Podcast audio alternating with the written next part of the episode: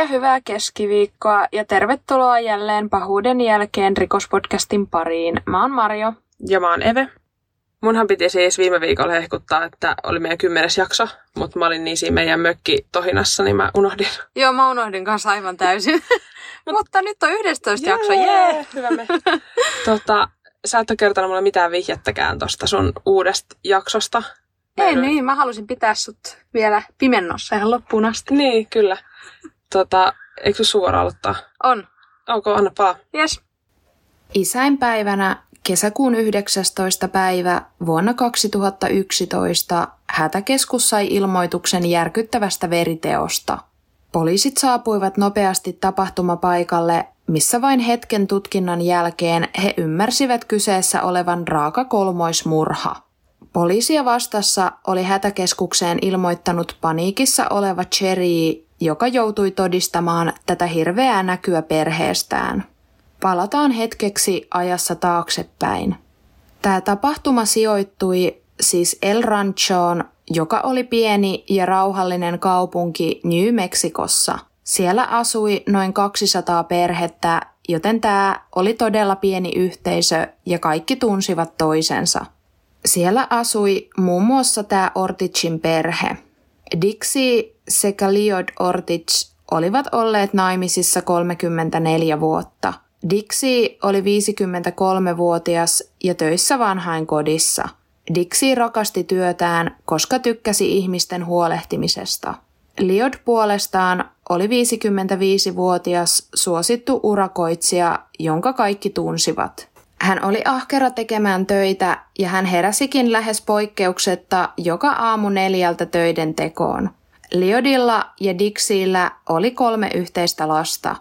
Cherry sekä Angela olivat aikuisia ja heillä oli jo omat perheet. Angela asui kauempana vanhemmistaan, mutta Cherry asui aivan vanhempiensa vieressä miehensä Chessen sekä kahden lapsensa kanssa.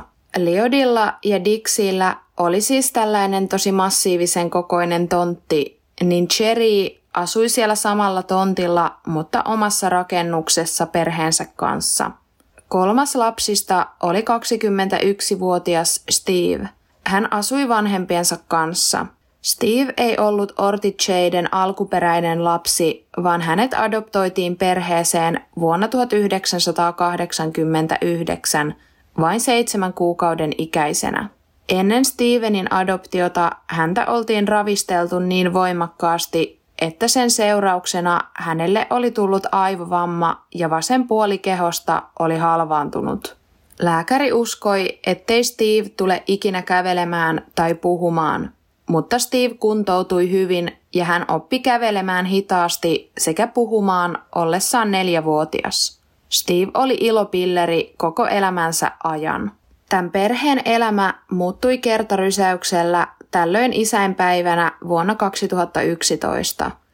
Cherry oli yrittänyt soittaa vanhemmilleen sopiakseen aikataulua päivän ruokailusta, mutta kumpikaan vanhemmista ei vastannut. Lopulta hän päätti lähteä katsomaan, onko vanhemmilla kaikki hyvin, sillä hän, hän asui aivan heidän vieressään. Cherryin mennessä sisään hän ensin huusi äitiään, ja kun tämä ei vastannut, hän meni makuuhuoneeseen, josta löysi äitinsä keskeltä verilammikkoa.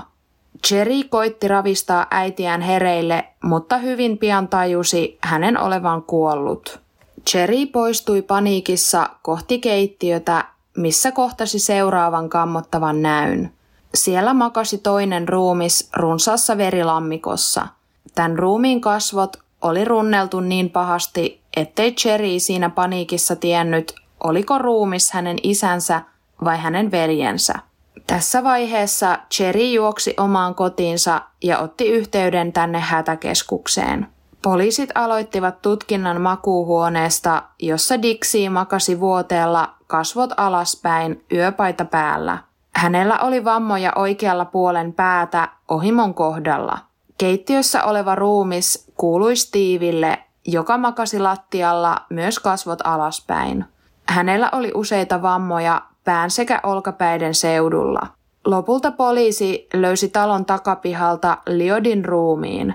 Hän makasi maassa kasvot alaspäin ja hänellä oli useita vammoja ylävartalossa sekä pään alueella. Verta oli ollut täällä rikospaikalla ihan uskomattoman paljon, minkä vuoksi poliiseiden oli hankala tutkia ruumiita.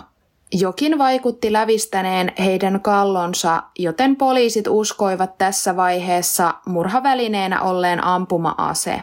Rikospaikan tutkintaa jatkettiin, mutta aseita tai hylsyjä ei löydetty.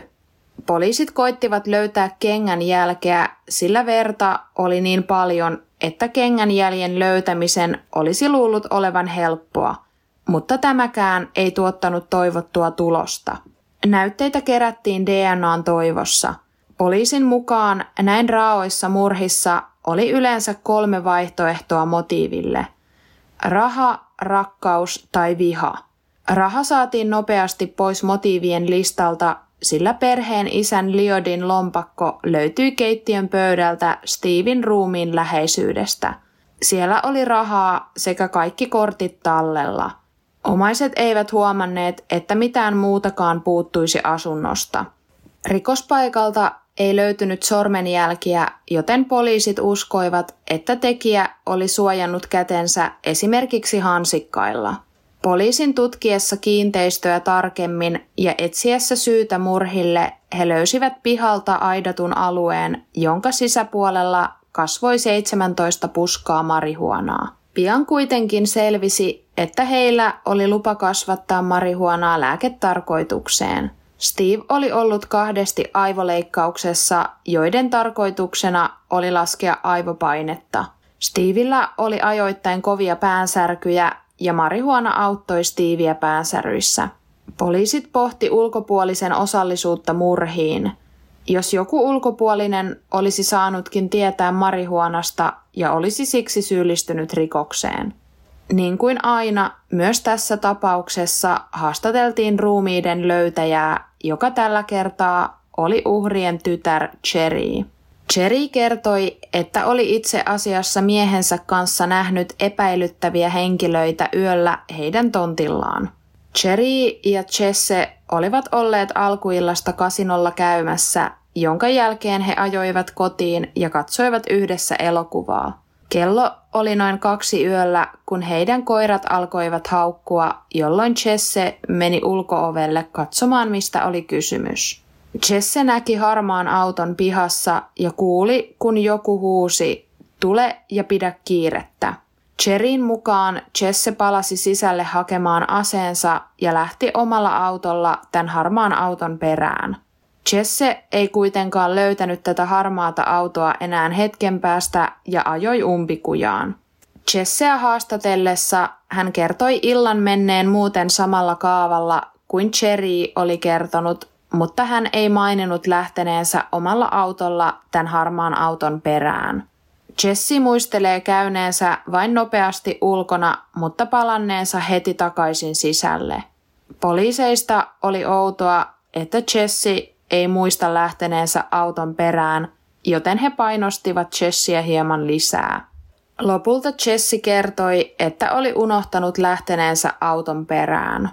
Jessin kertomus tapahtuneesta oli poliisin mielestä outo, koska tarina vaihteli, joten poliisit alkoivat pitää Jessia mahdollisena epäiltynä.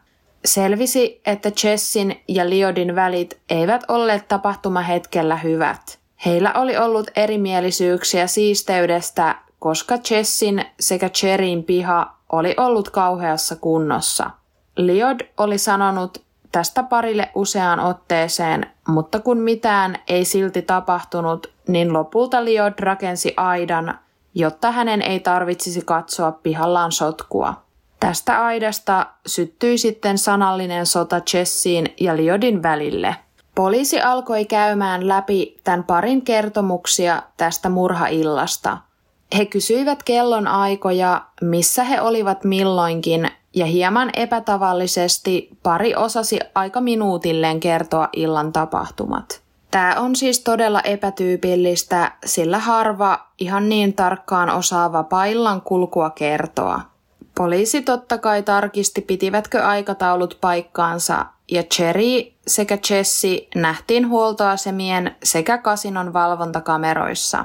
Poliisit selvittivät ajomatkan keston ja pystyivät toteamaan, että murhien aikaan Jesse sekä Cherry olivat kotona. Ja koska he kerran asuivat samalla pihatontilla uhrien kanssa, olisi murha ollut suhteellisen helppo toteuttaa ilman silminnäkijöitä. Poliisit kuuntelivat tämän hätäpuhelun yhä uudestaan ja uudestaan. Poliisin huomion kiinnitti se, että siinä Cherry sanoi, että uhreja on ammuttu päähän ja että he olivat olleet kuolleina aamusta asti. Mutta vielä tällöin poliisitkaan eivät osanneet sanoa aikajanaa murhille. Joten Jessin lisäksi Cherrystä tuli mahdollinen epäilty. Heistä otettiin DNA-näytteet ja heille tehtiin kotietsintä, mutta mitään ei löydetty.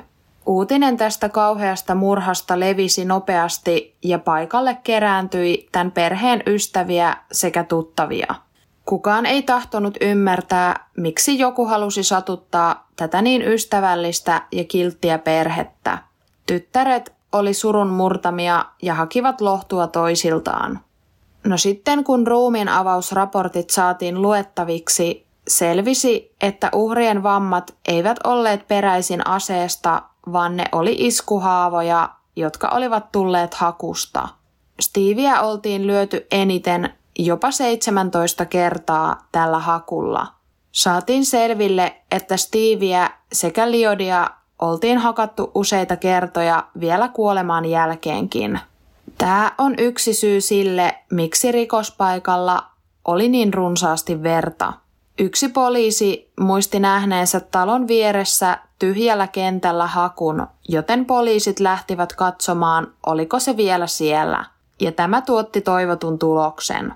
Murhaase oli vihdoinkin löydetty ja se oli kuivuneen veren peitossa – se lähetettiin analysoitavaksi siinä toivossa, että siihen olisi tarttunut tekijästä jokin todiste. Hakku tuli kuitenkin takaisin analysoinnista ilman merkkiäkään tekijästä. Hakussa oli kolmen ihmisen verta, joista jokainen oli tapauksessa uhrina. Murhaase kuitenkin kertoi poliiseille hieman vihjettä tästä tekijästä, sillä hakun käyttö murhaaseena vaati voimaa ja nämä vammat oltiin tuotettu todella kovaa voimaa käyttäen. Pohdinnan jälkeen poliisit eivät uskoneet, että Cherry pystyisi tällaiseen voimankäyttöön, joten Jesse jäi poliiseille epäilyksi. No poliisit alkoivat pyytää yleisöltä vihjeitä ja mahdollisia silminnäkijöitä, mutta vihjeiden sijaan he saivat vain mielipiteitä mahdollisesta murhaajasta. Kuin tyhjästä perheen toinen lapsi Angela kertoi, että eräs mieshenkilö Nikolas Ortic oli lähtenyt hetki sitten perheen tiluksilta riidan seurauksena. Tähän väliin huomautan, että vaikka Nikolaksella oli sama sukunimi kuin uhreilla, he eivät olleet kuitenkaan mitään sukua toisilleen. Poliisit alkoivat selvittää, kuka tämä Nikolas Ortic on – Selvisi, että hän oli Cherin pojan koulukaveri, joka asui heidän naapurissaan. He olivat ystäviä keskenään. Nikolas oli 16-vuotias ja hänellä oli ongelmia kotona. Ongelmat olivat niin pahoja, että hän oli muuttanut Cherin perheen luokse asumaan. Hän kävi useasti Liodin sekä Dixin luona ja he antoivat hänelle rahaa ja käyttivät ostoksilla – Nikolas oli heille kaikille kuin oma lapsi. Cherry kuitenkin kerran näki, kun Nikolas penkoi heidän tavaroitaan. Hän oli myös huomannut, miten rahaa oli alkanut katoamaan mystisesti. Cherry keskusteli Jessin kanssa ja he päätyivät antamaan Nikolakselle uuden mahdollisuuden. He alkoivat antamaan Nikolakselle viikkorahaa sitä vastaan, että hän tekee kotitöitä – Nikolaksen ongelmat kuitenkin jatkuivat ja kerran hän tuli koulusta kotiin hakattuna. Hän kertoi, että oli liittynyt rikollisjengiin, joten hänen piti antaa kavereiden hakata hänet kertaalleen, jotta pääsi tähän jengiin. Nikolas oli siis tällöin 15-vuotias. Cherry kertoi Nikolakselle jengin vaaroista ja varoitteli tätä. Liod ei kuitenkaan ottanut tätä uutista yhtä hyvin. Kun hän kuuli, että Nikolas oli liittynyt jengiin ja varastanut rahaa, hän sanoi, ettei Nikolas ole enää tervetullut heidän luokseen. Lopulta koko perhe oli sitä mieltä, että hänen tulee muuttaa takaisin omaan kotiinsa. Cherry laittoi Nikolakselle viestin kouluun siitä, ettei hän voisi jäädä enää heidän luokseen, mutta että hän saisi kaikki hänelle ostetut tavarat mukaansa. Nikolas ei tämän jälkeen käynyt heidän luonaan enää lainkaan, mutta olisiko 16-vuotias poika voinut kostaa perheelle näin julmalla tavalla? Poliisit hakivat Nikolaksen kuulusteluihin. Nikolas sanoi, että ei tiennyt tapauksesta mitään muuta kuin mitä oli muilta kuullut. Hän kertoi olleensa murhien aikana kotona isänsä ja siskojensa kanssa. Koska oli isäinpäivän vastainen yö, hän oli herättänyt isänsä heti puolen yön aikaan ja toivottanut tälle hyvää isäinpäivää, jonka jälkeen hän oli mennyt takaisin nukkumaan. Nikolaksen äiti oli tullut kotiin yövuorosta aamulla ja Nikolas oli tällöinkin ollut kotona – Nämä tiedot vahvistettiin hänen vanhemmiltaan. Poliisi myös kysyi, miltä tuntui, kun Cherin perhe heitti hänet ulos, ja tähän Nikolas vastasi lyhyesti, että pahalta. Poliisi seurasi Nikolaksen käytöstä kuulustelun aikana, ja hän oli rauhallinen ja rento, eikä vaikuttanut poliisin silmiin kylmäveriseltä tappajalta. Tämän yhteisön pastori kuvaili Nikolasta avuliaaksi ja ystävälliseksi nuoreksi mieheksi, joka kävi viikoittain kirkossa. Poliisit päättivät poistaa Nikolaksen epäiltyjen listalta. Kaksi päivää murhien jälkeen Cherry soittaa poliisille. Hän kertoo, että hänen setänsä oli soittanut hänelle ja sanonut, että rakensi Liodille huonekalun, jonka sisään piilotettiin kassakaappi. Cherry soitti näille poliiseille ennen kuin itse avasi edes tätä kassakaappia. Tämän kassakaapin sisältö vahvisti poliisin epäilyä siitä, että Cherry ja Jesse olivat syyllisiä tähän rikokseen, sillä tästä kassakaapista löytyy 80 000 dollaria rahaa sekä henkivakuutuspaperit. Liod oli säästänyt rahaa vuosia eläkettään varten – Selvisi, että henkivakuutusrahat oltiin osoitettu Cherille ja tämä 80 000 dollaria oli siis osa näitä henkivakuutusrahoja. Cherry kiisti tienneensä tästä mitään, mutta toisaalta raha antaa myös motiivin murhille. Poliisilla ei kuitenkaan vieläkään ollut tarpeeksi todisteita tämän parin syyttämiseen. Poliisi myös ihmetteli, mistä tämä kaikki raha oli peräisin – ja koska heillä kasvoi marihuonaa pihallaan, mietittiin, onko mahdollista, että Liod olisi myynyt sitä eteenpäin. Poliisit selvittivät, oliko Liod mukana huumekaupoissa, mutta tälle ei vieläkään saatu vahvistusta. Lisäksi nämä marihuonapuskat oli niin pieniä, että tuskin huumeet liittyivät tähän rikokseen mitenkään. No uusia vihjeitä ei tullut, ja poliisilta oli johtolangat loppu. He olivat siis umpikujassa. Angela soitti poliisille joka päivä tiedustellakseen, oliko mitään uutta ilmaantunut. Tunnelma oli turhautunut ja koko yhteisö odotti uutisia poliisilta. 16 kuukautta murhien jälkeen, eli lokakuussa vuonna 2012, tuli kaivattu soitto – Soitto tuli Santa Fiin piirikunnan poliisilaitokselta.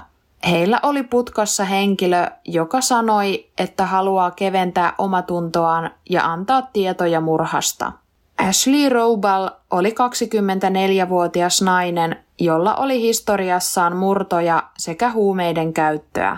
Kuulusteluissa hän kertoi, että oli kasvanut El Ranchossa ja ollut siellä aika ajoin ongelmissa – hän sanoi, että tietää, kuka murhien takana oli. Hän oli murha-iltana polttanut marihuonaa yhdessä 15-vuotiaan serkkunsa Joe Reibalin sekä heidän yhteisen kaverinsa Nikolas Orticin kanssa. Heillä oli rahapulaa ja he päättivät murtautua Liodin sekä Dixin luokse. Ashley oli ajanut heidät talolle, mutta lähtenyt itse kotiinsa – Ashley kertoo, että hänellä oli harmaa auto ja tämä harmaa autohan sopii siihen kuvaukseen, minkä Jesse sekä Cherry oli antanut. Ashley kertoi, että noin 30 minuutin kuluttua tästä Nikolas soitti, että tarvitsee kyytiä ja Ashley lähti hakemaan häntä. Autoon tullessa Nikolaksella oli muovipussit jalkojensa suojana ja housut veressä. Nikolas kertoi Ashleylle tappaneensa Dixin, Liodin sekä Steven. Hän kertoi heittäneensä murhaaseena käytetyn hakun talon ulkopuolelle lähelle aitaa.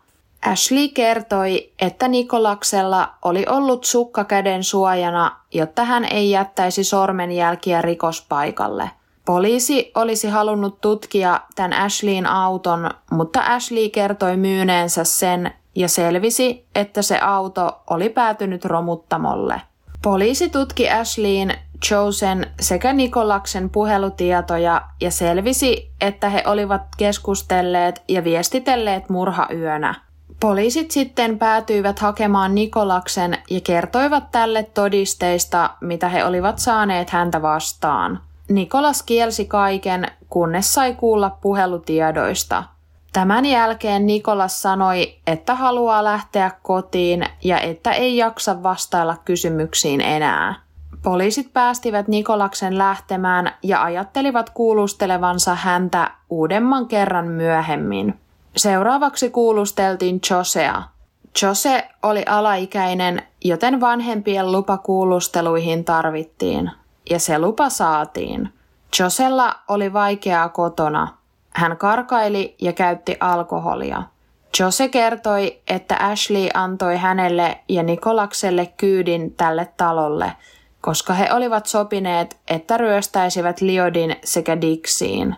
Josea oli kuitenkin alkanut pelottaa tämä suunnitelma, joten Nikolaksen mennessä sisään Jose oli juossut kotiin. Tästä jonkin ajan kuluttua Ashley ja Nikolas olivat tulleet hänen luokseen ja Nikolas oli ollut kalpea ja kertonut, että tappoi kaikki kolme.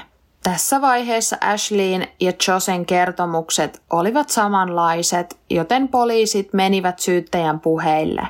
He saivat pidätysmääräyksen ja hakivat Nikolaksen kuulusteluihin.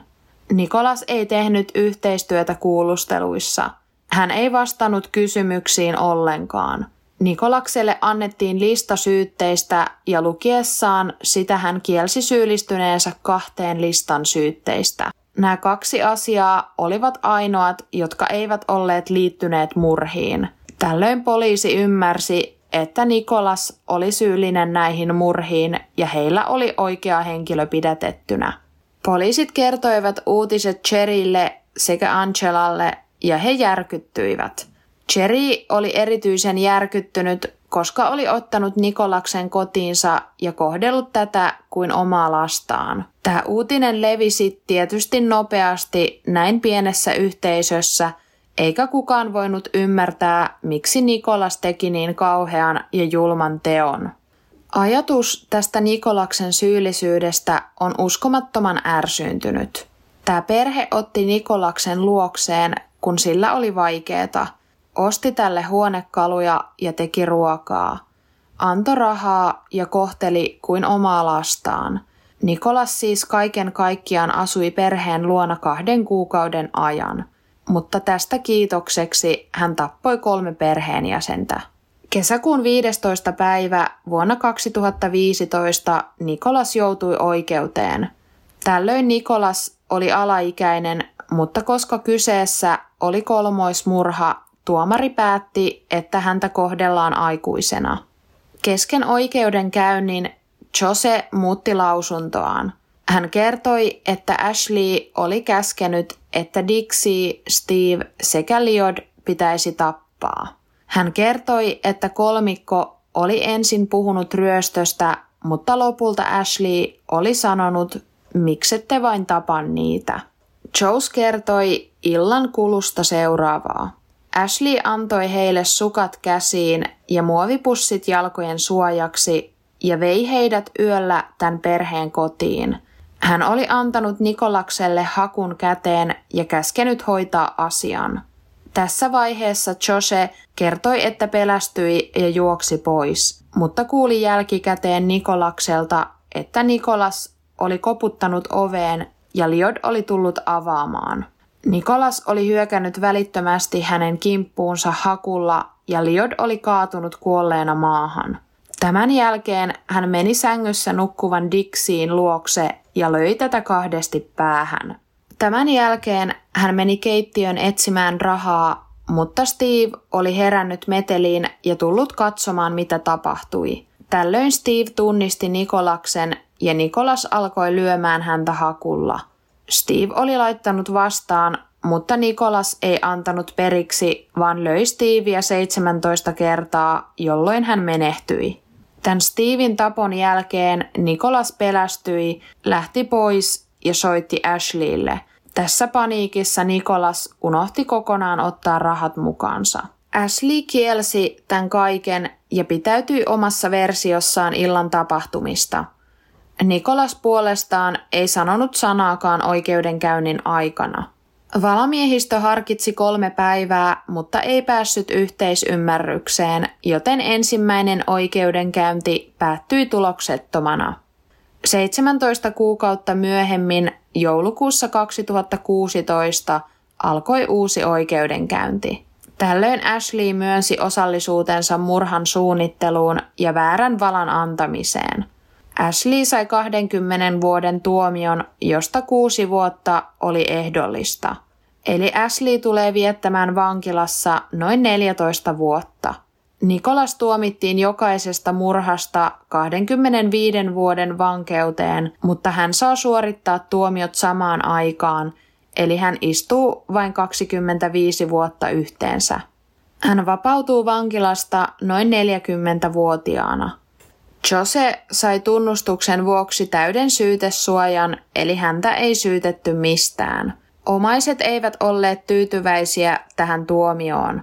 He eivät usko, että Nikolas olisi parempi ihminen 25 vuoden päästä, ja ajatus, että hän istuu vain 25 vuotta näin raakojen murhien jälkeen, oli kauhistuttava. He uskoivat, että Nikolas pääsee koevapauteen hyvän käytöksen vuoksi jopa ennen kuin 25 vuotta on tullut täyteen. Tyttäret kertoivat, että jos nämä nuoret olisi vain pyytänyt rahaa Dixiltä ja Liodilta, he olisivat sitä luultavasti saaneet. Heidän ei olisi tarvinnut ryhtyä tähän kammottavaan veritekoon rahojen vuoksi. Siis mun mielestä useimmat rikokset on niinku turhia ja niissä ei ole mun mielestä mitään niin kuin järkevää selitystä. Mutta tämä oli kyllä niin, kuin niin turha. Niin munkin mielestä. Ja etenkin jotenkin, kun kyllähän noi, niin kuin tässä mä sanoinkin jo tässä tapauksessakin, niin olisihan noi oikeasti siis antanut varmasti tota rahaa näille nuorille. Niin, että tuntuu jotenkin niin, ja sitten täytyykö noin karulla tavalla tappaa niin kuin kaikkia. Tolleet omaiset löytää, niin aivan järkyttävää. On, joo. Ja isänpäivänä vielä. Joo, olisi se kyllä ihan järkyttävää, että se tota... Mä ihmettelen vaan, että minkä takia se likka tunnusti, tai kun hän, hänen ansiostaanhan ne jäi kiinni, ja hän nyt bustasi sen kaverinsa. Mutta luuliko hän todella, että hän ei jää niinku itse siitä kiinni? Joo, siis mä mietin ihan samaa tässä, kun mä tein tätä. Että ei niinku mitään järkevää selitys tälle teolle kyllä vaan niin kuin löytynyt ilmeisesti mistään. Joo, ei, ei löytynyt. Se, se moki jäi ihmetyttämään. Ja sitten jotenkin just tämä teon raakuus.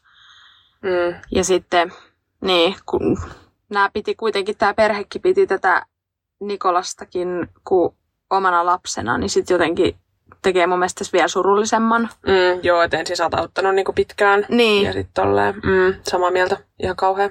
On kyllä, joo. Jääkö sulla vielä jotain tästä mun keissistä sanottavaa? Ei varmaan. Ihan kiva vaihtelu noihin sun normaaleihin keisseihin. Tämmöinen aika tämmöinen tota, tavallinen. Joo. Jopa. Joo, kyllä. Mm. Välillä pitää yllättää. Niin, ensi viikolla varmaan kaikki taas tietää, mikä jakso on tulossa. Joo. Tulee taas. Eiköhän tuttu ja turvallinen taas. niin, sä oot kaksi viikkoa ollut vähän erilaisen linjalla. Niin... Joo. Mm. Joskus pitää yllättää. Joo, no sä oot nyt kaksi viikkoa yllättänyt meitä, niin eiköhän se ollut sitten tässä Joo, vissi. Mennäänkö sitten sun tapaukseen? Mennään vaan. Yllätät sä meitä tänään? No, no joo, tää on ihan tämmöinen mun peruskeissi. Okei, okay. hyvä. Aloita vaan. Jeffrey Hood sekä hänen tyttöystävänsä Molly LaRue lähtivät suositulle Appalakkien vaellusreitille vuonna 1990, mutta heidän vaellus meni pieleen kauheimmalla mahdollisella tavalla. Appalakit on siis Pohjois-Amerikan itärannikolla oleva vuorijono, joka on todella suosittu vaellusreitti. Tämä reitti on yhteensä 3500 kilometriä pitkä ja se on yksi maailman pisimpiä merkittyjä vaellusreittejä. Se reitti kulkee 14 eri osavaltion läpi ja ei ole mitenkään epänormaalia, että ihmiset yrittää patikoida tämän koko matkan. Tätä yritti myös Molly sekä Jeffrey. Tällä vaellusreitillä kävelee vuosittain jopa kolmesta neljään miljoonaa ihmistä, ja tämän reitin voi tosiaan kävellä myös pienimmissä osissa, että kaikki nämä ihmiset ei todellakaan kävele koko reittiä, ja osa näistä jättää myös tämän vaelluksen kesken. Mutta palataan Molliin sekä Jeffreyin. He tapasivat Kansasissa, Yhdysvalloissa. He molemmat työskenteli kirkolle ja heidän tehtävänään oli etsiä ongelman nuoria ja viedä heidät kirkon leireille maaseudulle ja yrittää selvittää heidän ongelmiaan seikkailun kautta. He opettivat näille nuorille luonnossa selviytymistä ja tärkeitä elämän oppeja. Jeffrey oli 26-vuotias ystävällinen ja pohdiskeleva – hän oli harrastanut kiipeilyä pitkään ja kiipeilyt Coloradossa sekä opettanut kiipeilyä New Mexicossa. Molly puolestaan oli 25-vuotias iloinen ja energinen taiteilijaluonne. Hän oli viettänyt vuoden Arizonan autiomaassa tarjoten siellä erämaahoitoa lapsille. No, Molly sekä Jeffrey oli molemmat todella lapsirakkaita ja heidän intohimonaan oli ulkoilu sekä seikkaileminen. Ja nämä asiat ovat niitä, jotka saivat heidät rakastumaan toisiinsa työn lomassa. Tämä heidän työ oli kuitenkin sellainen, että heidät lomautettaisiin kesän ajaksi. Ja pariskunta mietti, että mitä he tekisivät sitten kesällä, kunnes he saavat idean tästä vaelluksesta – Eli molempien haaveena oli ollut jo pidempään noin puolen vuoden kestonen appalakkien vaellus, jonka he kokivat olevan tähän tilanteeseen täydellinen juuri heille. Keväällä 1990 Molly ja Jeffrey olivat erottamattomat. Kun Molly oli huhtikuussa töissä maaseudulla ilman Jeffreytä, hän kirjoitti kirjeeseensä Rakastan sinua ikuisesti, pidän sinusta aina.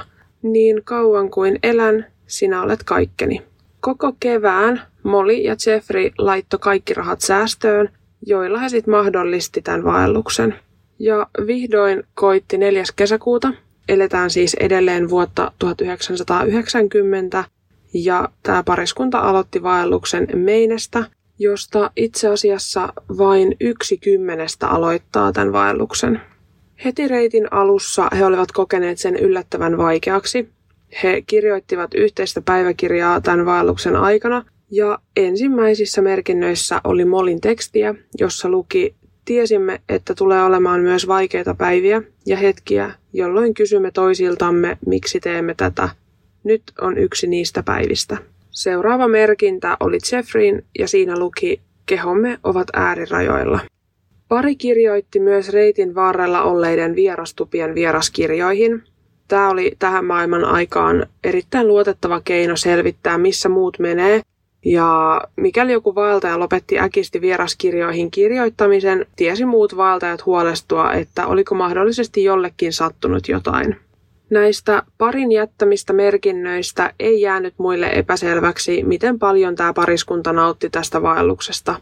He kirjoittivat jokaiseen vieraskirjaan ja kiittivät vapaaehtoisia, jotka pitivät huolta tästä vaellusreitistä – ja he myös kehuivat muita vaeltajia. Pariskunta eteni hitaasti, sillä heillä ei ollut mikään kiire. He opiskelivat matkan varrella eläimistä ja kasveista sekä opettelivat leivän tekoa ja muuta ruoanlaittoa. Yhdessä vieraskirjamerkinnässä Moli kirjoitti, jos olet meidän takanamme, tulet luultavasti ohittamaan meidät.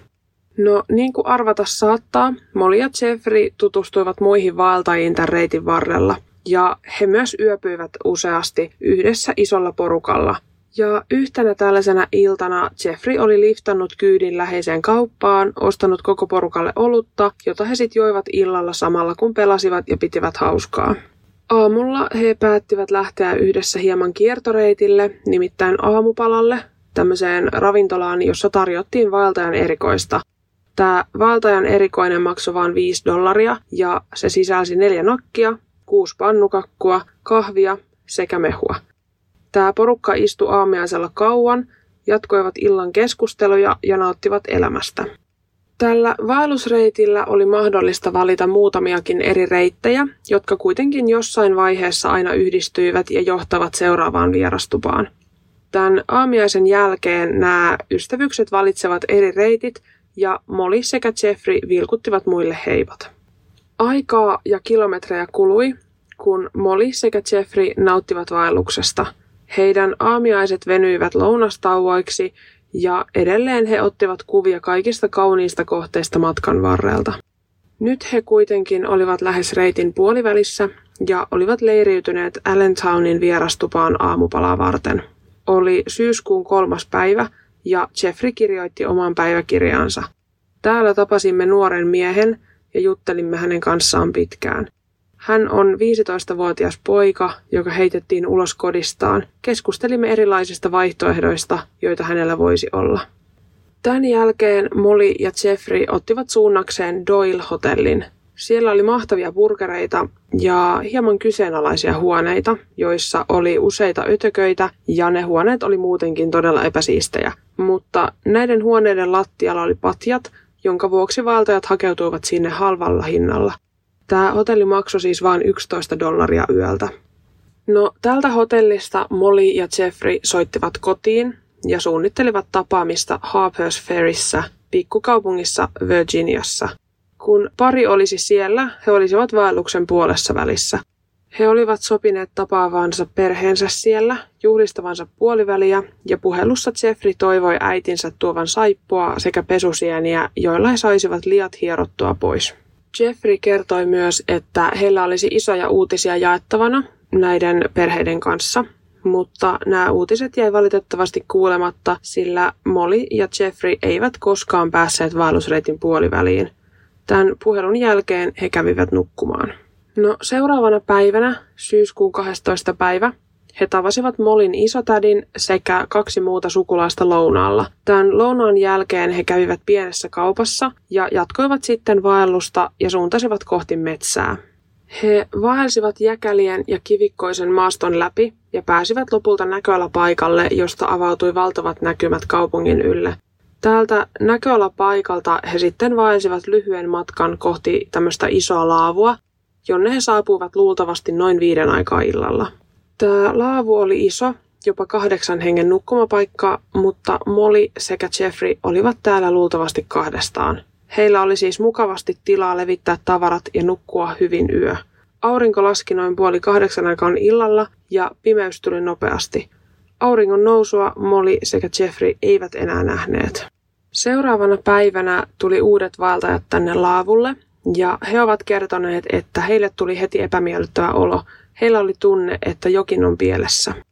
Kun he näkivät laavun, siellä oli tavaroita hujan hajan ja roskia kaikkialla. Laavulla oli punainen salikassi, bussilippu sekä lappu, jonka allekirjoituksena oli Casey Horn, mutta kaiken sen kaauksen keskellä oli myös Molin sekä Jeffreyn ruumiit. He ilmoittivat löydöstä välittömästi poliisille, ja poliisit, joista osa ei ollut koskaan aiemmin vaeltanut, joutuivat nyt kävelemään kolmen tunnin matkan, jotta he pääsivät tänne laavulle.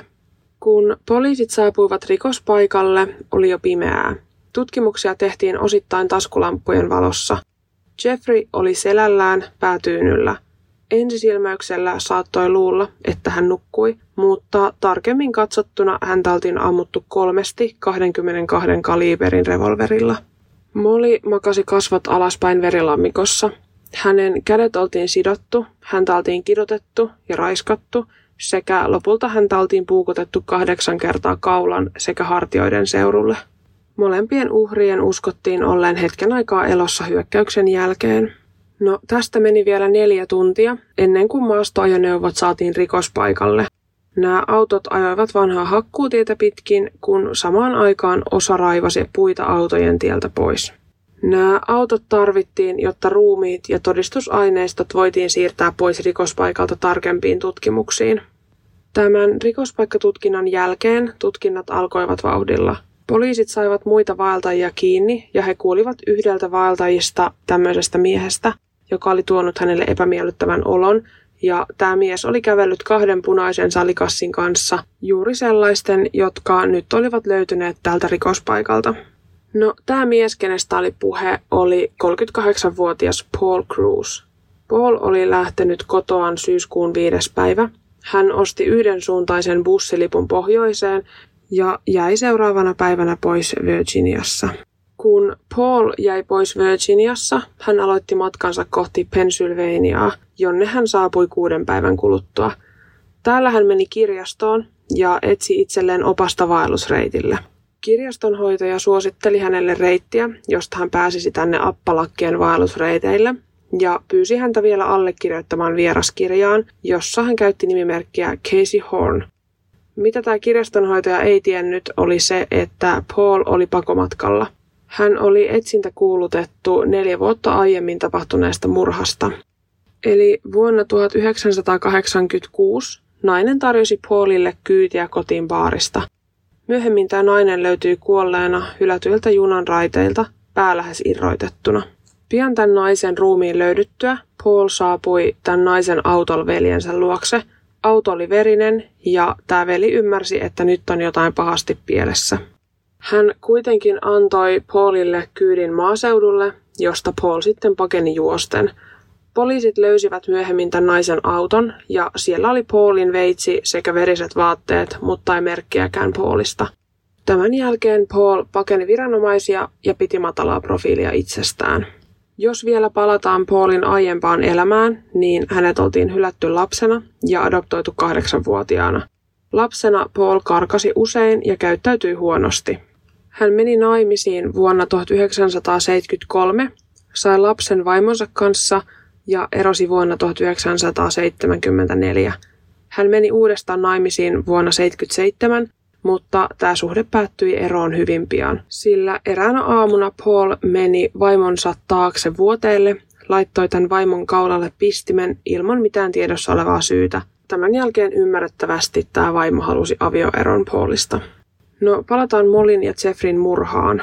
Eli syyskuun 11. päivä, vain pari päivää ennen murhia, Paul saapui Appalakkien vaellusreitille.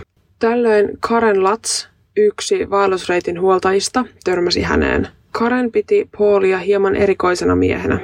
Hänellä oli päällään flanelipaita, farkut, maiharit, selässä pieni reppu sekä kädessä kaksi punaista salikassia, joissa oli painettuna Malboron logot. Oli täysin selvää, että tämä mies ei ollut vaeltaja. Kun Paul ohitti Karenin, hän piti katseen tiukasti kohti maata ja ohitti hänet sanomatta sanaakaan. Hieman myöhemmin Karen lähti autolla kohti seuraavaa kohdetta, johon oli menossa tekemään tarkastusta, kun hän ohitti Paulin uudestaan. Lähellä kohtaa, missä autotia eroaa vaellusreitiltä ja vaellusreitti menee metsään ja sieltä Darlingtonin vierasmajaan, jossa Paul luultavasti nukkuisi yön. Kun Karen ohitti Paulin autolla, hänelle tuli epämiellyttävä tunne. Jokin miehen olemuksessa, luultavasti vaatteet sekä muutenkin likainen olemus sai Karenin ihon kananlihalle. Tällöin Karen ei tiennyt, että Paul kantoi mukanaan 22 kaliiperin revolveria, 50 panosta sekä yhtä kaksiteräistä veistä, joka oli noin 22 senttimetrin pituinen. Hän ei myöskään tiennyt, että Paul on yksi Floridan etsityimmistä rikollisista, mutta hän oli erittäin onnellinen, kun ei joutunut yöpymään Darlingtonin vierasmajassa Paulin kanssa. No, syyskuun 14. päivä aamulla Jeffrin äiti kuuli radiosta uutisen, jossa kerrottiin, että kaksi ihmistä on murhattu juuri tällä vaellusreitillä, missä hänen poikansa on. Hän soitti Molin isälle ja kertoi kuulemastaan – Molin isä puhkesi itkuun ja sanoi olevansa varma, että kyseessä ovat heidän lapsensa. Samalla Molin äiti ajoi pihaan ja Molin isä meni kertomaan hänelle, että uskoo Molin olevan kuollut.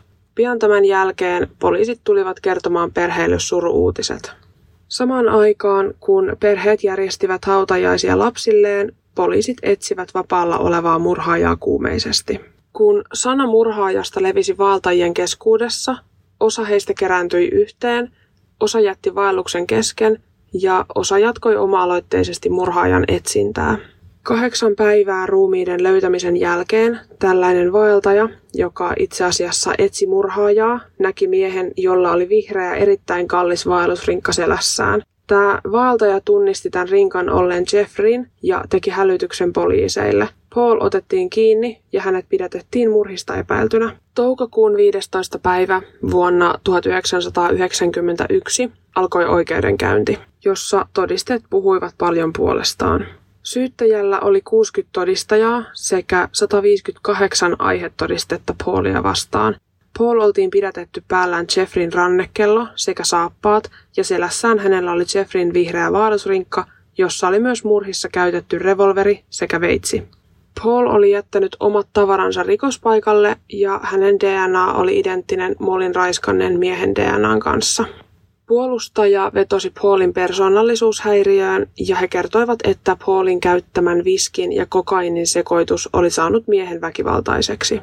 Näistä huolimatta Paul sai syytteet kahdesta ensimmäisen asteen murhasta ja hänet tuomittiin kuolemaan myrkkyruiskeella. Joulukuussa 2006 pidetyssä kuulemistilaisuudessa Paulin tuomio muuttui elinkautiseksi ilman mahdollisuutta ehdonalaiseen.